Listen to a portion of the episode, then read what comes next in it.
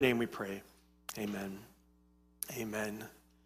Amen. Well, this message tonight is called Wise and Understanding, and it comes to us from James chapter 3, verse 13 to 18. And if you don't have a Bible, if you don't have a Bible, just raise your hand. We have ushers coming around who would love to get a copy of God's Word in your hand.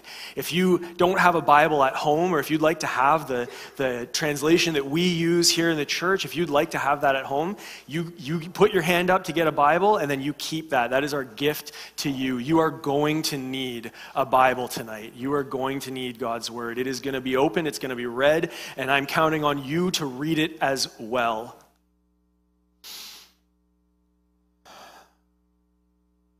Lord, give me wisdom. God, please give me wisdom. I need help and I need wisdom. I've, I've prayed that literally just a minute ago in that seat. How many of you have prayed that today? How many of you have prayed that this week? God, I need your wisdom. I need your help. How many of you have ever called out to God for that? When we, when we ask for wisdom, when we ask for wisdom, what are we truly asking for? When we ask for wisdom, what do we, what do we mean about, by that? Who do you go to for wisdom? To many, it, it might be someone who uh, you look up to as a mentor, maybe a, a, a father, a mother, another parental figure. It might be someone in your life who hopefully gives you wise advice. To others, it might be someone who maybe has the things you think you want, seems to have the lifestyle that you think that you want, or maybe someone you think they've got it all figured out, right? They've got it all figured out. They, they're a wise person. Maybe you think of someone who's really smart. Someone you think of, you're like, oh, they know, they know a lot of things. Right? Maybe that's a wise person. You see, knowing a lot of things can, can be an asset. Right? Knowing a lot of things can be an asset. But, but the real value Right? The real value is knowing how to apply it, how to make it useful. As you'll see on the screen, wisdom, the definition of wisdom is knowledge rightly applied. You see, in, in the intelligence community, right? So, kids, we're going to talk about spies, all right? We're going to talk about spies tonight. In the intelligence community, all right? Secret agents and secret operatives, which actually, as it turns out, is, is, is like not at all what spies do. They actually mostly just work like really boring jobs and kind of just pilfer off a little bit of information at a time. Not actually that adventurous. But in that community, the equivalent terms for knowledge and wisdom are information and then intelligence proper. Right? Intelligence. So having a lot of information, it's not necessarily that helpful unless you can sort out the truth from the, all the noise, right? Unless you can sort out the truth from the noise. Just knowing a bunch of stuff isn't, isn't helpful. You have to sort the facts from the chatter. In fact, too much information, too many sources of information, too much knowledge can actually, it can be a problem. How do you delegate your resources? How do you follow up on hundreds or thousands of bits of conversation? How do you, how do you get all this data and then distill it down to a picture of the right? How do you get the facts? How do you sort through all the speculation, the opinion? How do you sort through the propaganda to get to the truth, right? The truth. And what ultimately, what is truth? You see, the world is, is all too eager to tell us about truth. The world says, go find your truth, right? Go find your truth. What's true for you? Go get your dreams. Seek your goals. You deserve to get what you want. And definitely, definitely do not let any other, anyone get in your way of getting what you want. see, Scripture tells us a very different way. Scripture tells us the way. Scripture tells us a very, very different desire. Scripture tells us of a goal and a prize that are eternal and a truth that is truly the truth. You see, but you and I face a problem every single day. Every single day, we live unwisely. Right? We get distracted from this goal. We lose sight of that prize. And the result of that, we're going we're gonna unpack that in our text today. But take a quick look over here at verse 14 uh, to 16. We're, we're, let's just have a quick little preview of this. But if you have bitter jealousy and selfish ambition in your hearts, don't boast and be false to the truth. This isn't the wisdom that comes down from above, it's earthly, it's unspiritual, it's demonic. For where jealousy and selfish ambition exist, there will be disorder. There will be every vile practice. We're going to unpack this more today, but, but we're going to, we see this increasingly in our world, right? We see this in the culture around us. Sadly, we see this in our own lives as well. We see this in our own lives as well. Has any, anyone struggled this week? Has anyone struggled with selfishness, with boasting in something that maybe, look what I've done. I did this thing. I really, I really, I did a good job on that. I'm going to pat myself on the back. I did a great job at that. Boasting is something we think we accomplished. Or is, is it just me that, that's, that's struggled with that this week? Because I've definitely struggled with that this week. We know ultimately it's Jesus who, who accomplishes everything. We know, we know it's Jesus who accomplishes everything. So here's some encouragement for you. It doesn't have to be this way. But for it, to, for it to not be this way, this is what we need to understand. This is going to be our big idea for the day. This is going to be our big idea. It's on the screen. Because wisdom only comes from God. To walk in wisdom, you must humble yourself under his word. That's what we're going to get from the scripture today. Look for that. Look for that in, in the scripture as we read it. Look for that. Wisdom only comes from God, and to walk in it, you need to humble yourself under his word. Let's read from James chapter 3, verse 13 to 18. And to honor the authority of God's word, let's stand and read it together.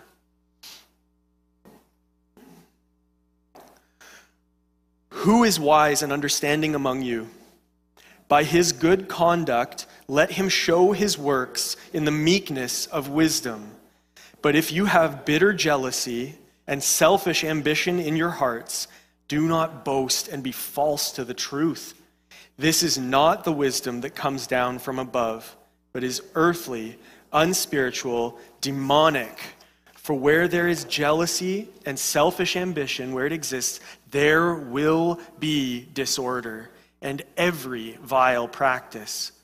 But the wisdom from above is first pure, then peaceable, gentle, open to reason, full of mercy and good fruits, impartial and sincere.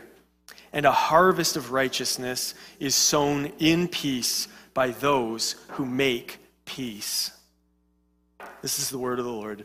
You can be seated. We look here in verse 13 who is wise and understanding among you? Well, well wisdom here, right? Wisdom here, what's the word that's used for wise? This is the Greek word Sophia. This is where we get the name Sophia from. It literally means wise. Right? And here, it can refer to a capacity of the mind, which is ultimately, of course, created by God. It's given by God, but it's not necessarily being used to glorify Him right? It is a capacity of the mind that God has given, that God has made. God created our minds, but it doesn't necessarily mean that it's being used to glorify Him. Whereas you see here, wise and understanding, we're to, we're to be both. Right? Wisdom is a capacity of the mind, but understanding, it's the Greek word epistemon, Right? It's where we get the, the word for epistle. Like when we see, you know, the latter books in the Bible, most of those books are epistles from a letter from Paul to the Corinthians, from Paul to the Romans. Right? It's, an, it's a letter of instruction to a church or a group is, is what epistle means. Epistemon specifically refers to a God-given perception of meaning, and it results in sound judgment and discerning spiritual truth. The difference between wisdom and understanding. Who is wise and understanding among you? By his good conduct, let him show his works in the meekness of wisdom. This good conduct here, that's a, that's a life that's lived rightly before God. In the context of this, in the previous verses, this is specifically, it's a, it's a warning to teachers, right? anyone who would teach God's word. It's a warning for their character to tame their tongue, to have right speech, to be full of integrity. Right? But it, it applies to all Christians, especially in the greater context of the book of James. That, that context is this Christians living in an age of so much confusion and deception. Does that, does that sound familiar to us? an age of confusion and deception. Does that sound familiar in our age? In a, in a world of, of, of fake news and prolific propaganda? How can we live with true wisdom in an age of deception? You see, deception is nothing new. The first century church was facing it, we're facing it. Right? It's nothing new. And, and here's the good news right here God has given us His Word and the Holy Spirit to handle it. That is truly good news. We're not on our own with deception. We're not, we're not, we don't need to be deceived. God has given us His Word, God has given us the truth. So, how are we to carry that out? Well, let's look at our text here. Let's look at back at verse 13. By his good conduct, let him show his works in the meekness of wisdom. So, not showing our works in the pride of boasting, but in the meekness of wisdom. Meekness was considered weak by, by the Greeks of Jesus' day. It was considered absolute weakness. You were to be boastful in all that you have done, to let people know how great you were. But Jesus elevates meekness to a core Christian value. This is a core Christian value is meekness. Right? The, the, way of God isn't, uh, isn't the way of the world. Often it's quite opposite, right? I think we can agree the way of God is often quite opposite the way of the world.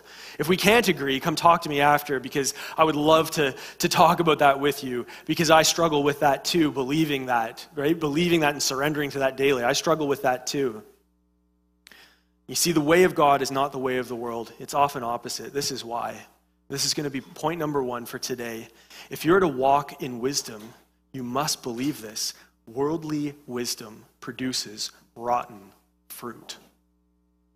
Worldly wisdom produces rotten fruit.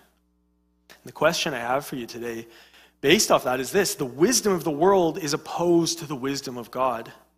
So, what wisdom are you following?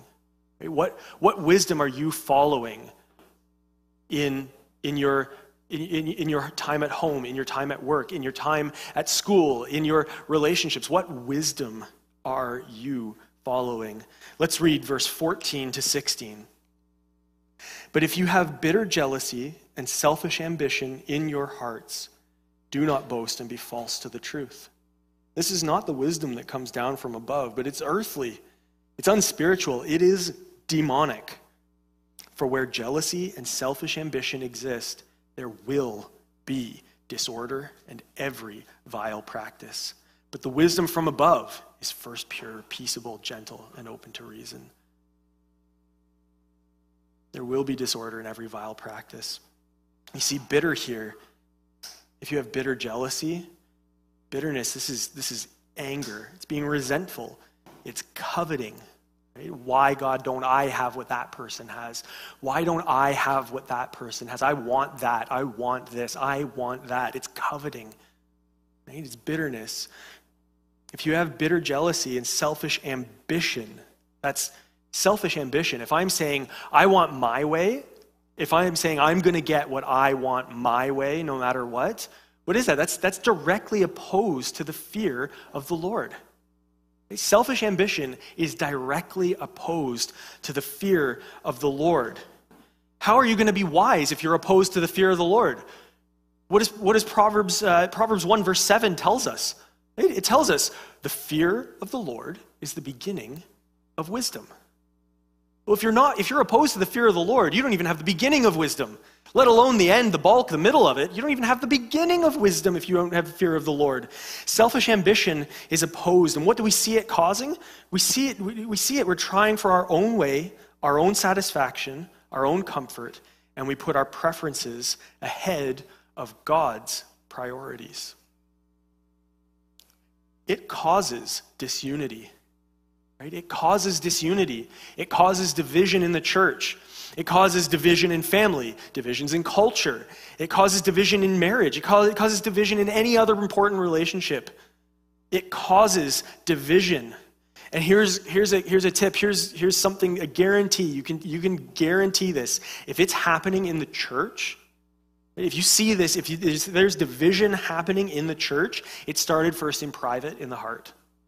It started first in private in, in your time or time not spent abiding in Christ, your time not spent in God's word, your time not spent fearing the Lord depending on Him, it started in your heart first, in division, in disunity, in selfish ambition. Verse 15. This is not the wisdom that comes down from above. This isn't God glorifying uh, discernment. It isn't God glorifying judgment. So if it's not from God, right, it's not the wisdom from above, where is it from? Well, James tells us right here the source of it is this earthly. Right? It's of this world, it's a worldly wisdom. It's unspiritual. It's not of the Holy Spirit who discerns truth in our hearts. What is it? It is truly, as James says right here, earthly, unspiritual, demonic. It is demonic.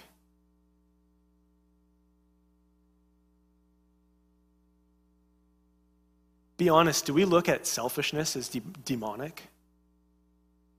Do we look at boasting, calling attention to ourselves, and putting ourselves at, the seat, the, the high seat of authority instead of Christ, do we honestly, do we look at that as demonic? Scripture is very clear it is. That's, that's the source. It is demonic. Why? It goes back to the original sin, the first sin. What is that? In this, if we're if we're we're elevating ourselves, right, in selfish ambition, we seek to elevate the creature, the created, that's us, above the creator, God. That's what we're seeking to do. We seek to elevate us, the created one, above the creator, God. You see, in the Garden of Eden, the devil acted wise. He acted wise in a worldly sense, right? He acted wise in his use or application of the knowledge that he had to deceive Adam and Eve. He knew God's word. I'm quite convinced he knows God's word better than I do. He knows God's word. He knows of it. He, he, he knows his instructions. He even knew what temptation to push, not calling it a, a direct rebellion, which of course it was, They're not calling it a direct rebellion, but enticing it as a false promise. What's the false promise? You'll be like God. You'll know good and evil. You'll be like God.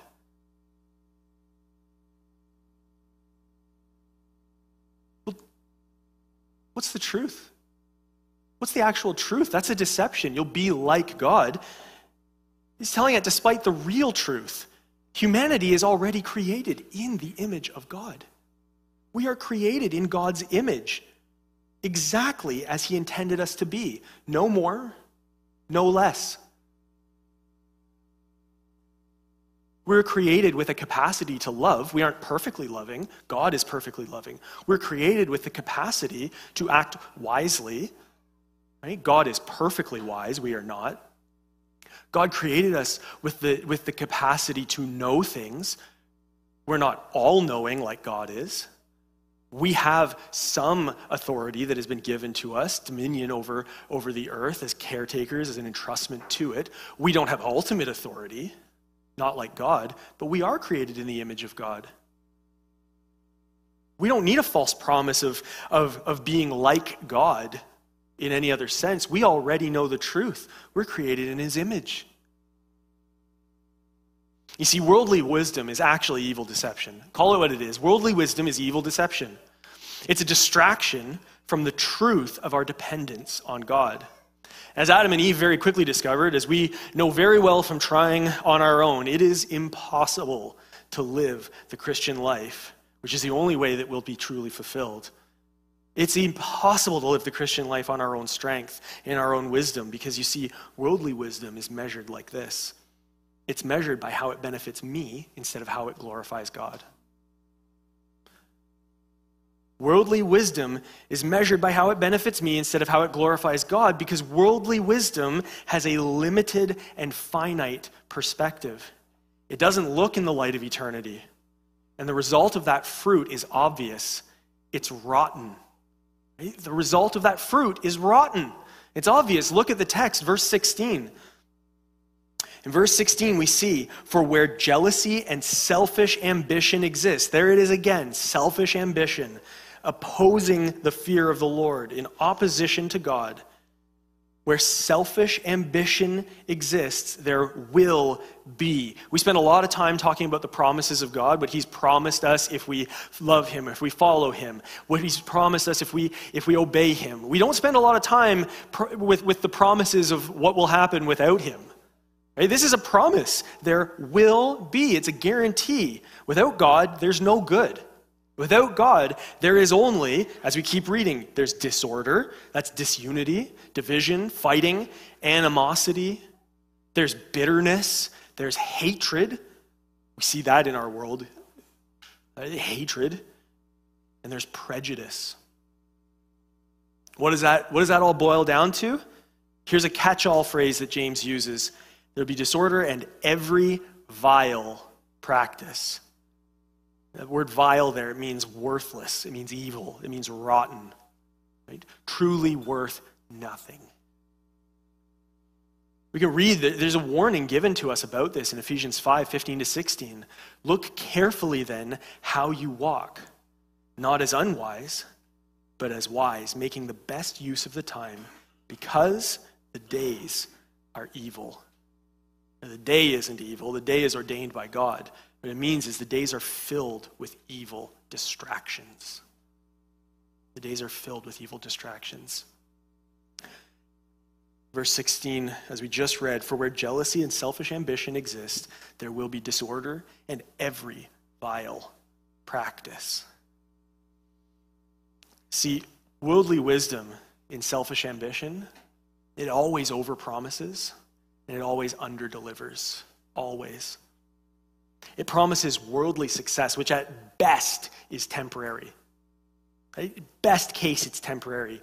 And it never really satisfies. Right? No, no accomplishment. No, you, if you get a bigger house, you want a bigger one. If you get a, a boat, you just want a bigger one. Right? It, doesn't, it doesn't matter. If you, get, if you have a bank account that's got two months of savings in it, you just want three months. You just want four months.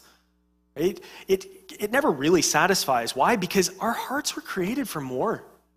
Those things don't satisfy because our hearts were created for so much more. We have an appetite in our heart for eternity that rotten fruit can never satisfy. You see, we need good fruit that can only come from one place. So let me ask you again what wisdom are you following? What wisdom are you following in the priorities that you keep? What wisdom are you following in how you spend your time, in how much time you're spending or not spending in God's Word? What wisdom are you following in, in dating relationships? What wisdom are you following in parenting, in marriage? What wisdom are you following in stewarding those finances that God has entrusted to you to use for His glory? Right? We need to come back to this again, right here from God's Word. Worldly wisdom will always, right? Worldly wisdom and priorities and preferences will always produce rotten fruit, no matter how shiny we make it, no matter how good we try and make it taste, right? There's a term called putting lipstick on a pig. I think that's appropriate. Right? No matter how good we try and make it taste, right? There will always still, it'll always be rotten fruit. It'll always be rotten fruit.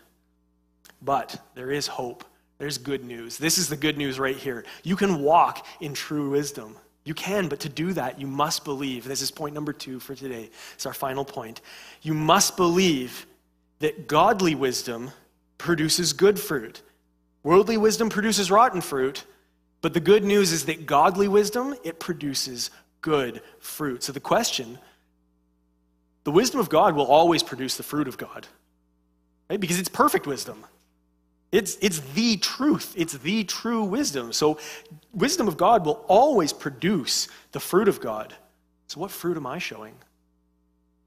What fruit are you showing in those relationships, in stewarding finances, in, in, in how you spend your time? What fruit is evident? Let's look at the text, verse 17. But the wisdom from above is first pure then peaceable, gentle. It's open to reason. It's full of mercy and good fruits. It's impartial and it's sincere. It says, wisdom that is from above. Right? That's wisdom from God. That's from the Holy Spirit within those who believe in Jesus Christ for their salvation. Right, this term, this wisdom from above, this can also be translated as, as wisdom from the beginning. That's an accurate translation, wisdom from the beginning, or wisdom before all time. What's the truth? Who is, who is from the beginning? God. Who is before all time? God. This is wisdom from God. Right? Godly wisdom produces good fruit. The wisdom that's from above is first pure, it's holy, it's from the right motivation. It's to glorify God, not me. That's the right motivation, right? God's glory, not my glory. This is, this is the first essential quality that drives all of the others. Right? It's pure, it's peaceable, right? It's seeking unity, it's gentle, it's compassionate. Wisdom from above is compassionate, it's open to reason. This is one of the qualities of love we see in 1 Corinthians 13. Love doesn't insist on its own way, but rather it's open to God's perfect way. As the Holy Spirit grows us, as the Holy Spirit molds us, convicts us, and makes us more into the image of Christ, more into the character of Christ. It's pure, it's peaceable, gentle, it's open to reason. It's full of mercy. This is one of the most essential qualities of God. Right? God is full, like completely right full. God is the only being that can be completely full of more than one thing. God is completely full of mercy.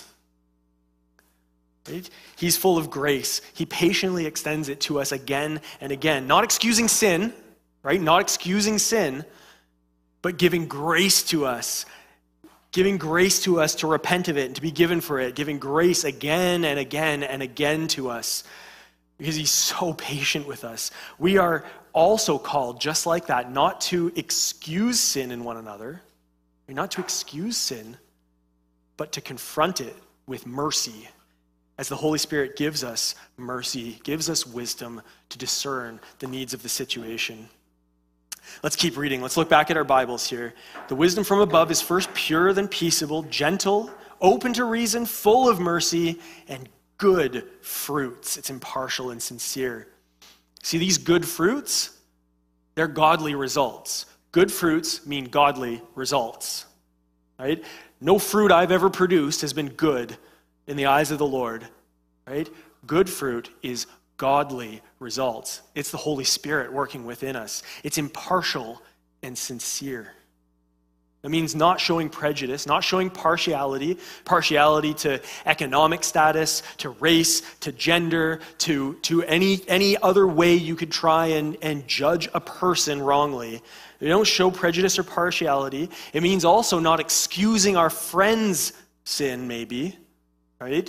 Being overly, well, you know, it's okay, being permissive of sin, right? But then harshly judging others, even others we have disunity with, right? Probably especially others we don't have any unity with, right? It's without pretense, it's without hypocrisy. Let's read verse 18. And a harvest of righteousness is sown in peace by those who make peace. A harvest of righteousness. What is that? That harvest of righteousness.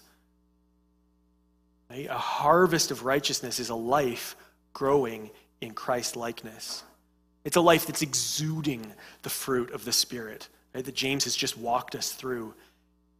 It's a harvest that is exuding, it's overflowing, overflowing with the fruit of the Spirit love, joy, peace, and patience, kindness, goodness, gentleness, faithfulness, self control. That's the mark of a harvest of righteousness, a life growing in Christ likeness. And how is it sown? It's sown in peace. This is where it leads. That harvest, you don't harvest if you don't first sow.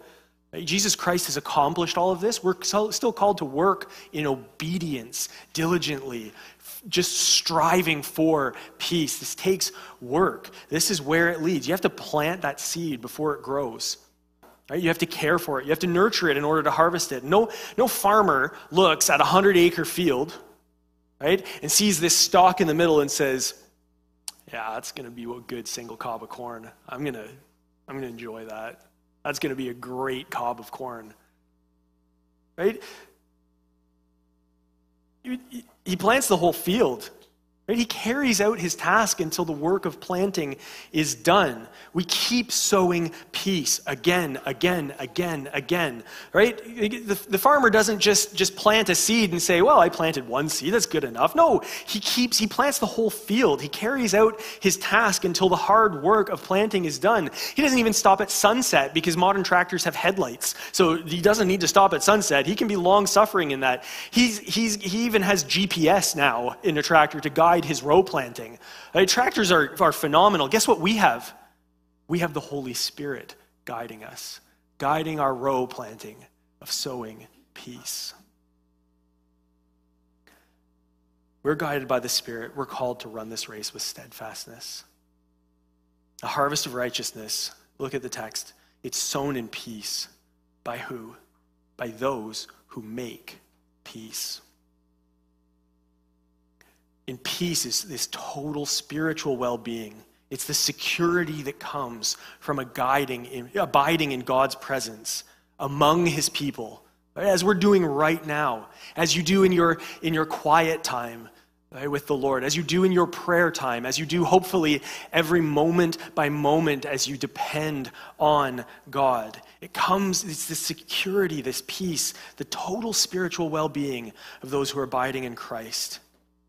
You see, you won't have peace if you're not abiding. It's simple as that. You won't have peace if you're not abiding. If, that, that word abiding, it means, it means to remain. It literally means just remain in a fixed position. Just be. Be with Christ. Be with Christ in His Word. Be with Christ in prayer. Spend time with Christ. He is peace.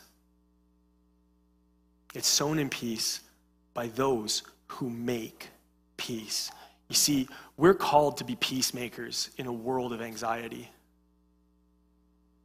Not at the expense of truth, right? Not, not at the expense, not, not watering down the truth to try and placiate. Placiation is another temporary thing. It isn't true peace. You're not going to have true peace if you water down the truth. You're going to have more anxiety because you're not going to have the firm truth to stand on. You're going to have a swamp if you're watering down the firm foundation of truth. Right? You're not going to stand on it when a storm comes. It's going to continue to fill up with water. It comes not at the expense of truth, but peace from wisely speaking the truth in love. You see, we don't get this peace on our own ambition. There's nothing we can do to, to make this peace happen in ourselves. There's nothing we can do. We don't get it on our own ambition. We get it only by abiding in Christ. We don't get this wisdom by insisting on our own way. We gain understanding by humbling ourselves under the truth of God's word. Right? We gain understanding, right? God-given discernment by humbling ourselves under the truth of God's word. You see, we see this truth so clearly in John 14, verse 27. When Jesus promises the Holy Spirit to his, to his disciples, he says this He says, Peace I leave with you. My peace I give with you. I give to you. Not as the world gives, right? Not the world's wisdom that can never bring peace, right? Not as the world gives do I give to you. Let not your hearts be troubled neither let them be afraid. Let not your hearts be troubled. When, when trouble comes, you don't need to be afraid. We work diligently, right? We're long suffering. We endure for the glory of God, right? But, but we have the peace, which is we have peace, which is Jesus Christ Himself, right? Let not your hearts be troubled, neither let them be afraid. It feels like just a, a good moment for a.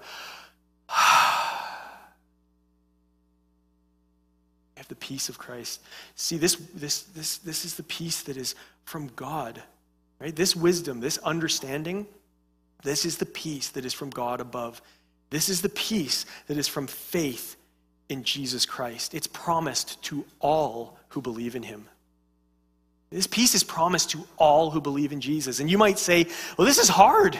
This is really hard. It's really hard to walk in true wisdom. But be encouraged, friends. Jesus fulfilled that perfectly already. Right? Jesus fulfilled these commands perfectly for you to abide in God, to walk in wisdom perfectly. We see his wisdom all throughout the gospel, all throughout the recounting of his life. But all, all of the words recounted in Jesus' life, so those, that's, that's the wisdom of God. Right? But not only that, Jesus was and still is himself the wisdom of God being fully God himself, he is the source of wisdom. He is the source of peace. Everything is fulfilled in him. Now, now if you're here right now and you've never had this peace, if you've never had this peace, you've never surrendered to Jesus as your only hope for salvation, your only hope for eternity, the first thing, right, the first thing is this I am so glad you are here. This church is so glad that you are here. You see, this isn't an accident. It didn't just happen. Whatever circumstance led to you coming here, it wasn't an accident. God is sovereign over all of it. Right? You are here on purpose. And this life of good fruit through salvation in Jesus Christ, this is freely available to all who believe in him.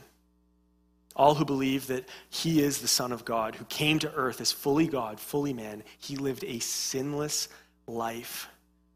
And he died by paying the penalty for our sins on the cross. He rose again to life three days later. He's seated at the right hand of God because he has defeated the power of sin that brings anxiety, the power of sin that brings disunity, the power of sin that brings every vile practice, he has conquered it all. He has conquered it all. And he offers forgiveness of sin. He offers eternal life to all who would believe in him. So if that's you, like talk to the person who brought you tonight. Talk to the person next to you. Talk to someone who isn't next to you. That's fine. This church loves talking to people about Jesus. This is a church that loves Jesus and wants you to know how much they love Jesus and wants you to love Jesus. Talk to someone. Talk to someone who brought you. I, I would love to talk to you after. I, w- I would love to talk to you about how you can follow Christ, how you can have life in His name, how you can have this peace that we're talking about. And for the believer, for the believer, what fruit are you showing in each area of your life? Where do you need to humble yourself in the truth? What areas do you need to repent and turn from your selfish ambition, where you're placing your way above God's way, where you're placing a, a strive for what I want above a fear of the Lord, a reverence for God and who He is? Where, what areas have you been putting your position over a posture of righteousness? Where have you been putting your preferences over the true priorities of God? The true priorities of holiness? What areas do, what areas do I need to surrender my preferences, my excuses to God and, and follow His priorities? You see, true wisdom, true wisdom that produces good fruit, pleasing fruit to our holy God, true wisdom is from above. Draw near to Him, and He will draw near to you. Let's pray. Lord, you've shown us so clearly in your word that wisdom from this world, this worldly wisdom, it produces rotten fruit. Uh, it's rotten fruit that always promises us the world, but you have overcome the world. This world has nothing to offer us that compares to the surpassing joy of knowing you. Lord, you are, this, you are the source of true wisdom. You're the source of the understanding that you give us. It produces good fruit. Lord, your understanding, your wisdom produces good fruit, pure and holy and pleasing to you as the Holy Spirit works in our hearts, refining us, growing us in obedience to you.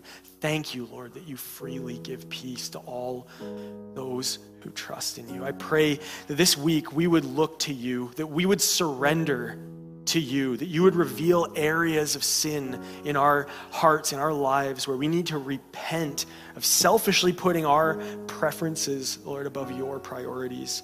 I pray that you would grow us more and more like you, Lord, not for us, but for your glory. Lord, I pray this in your holy name. Amen. Church, would you stand as we respond to the word of God?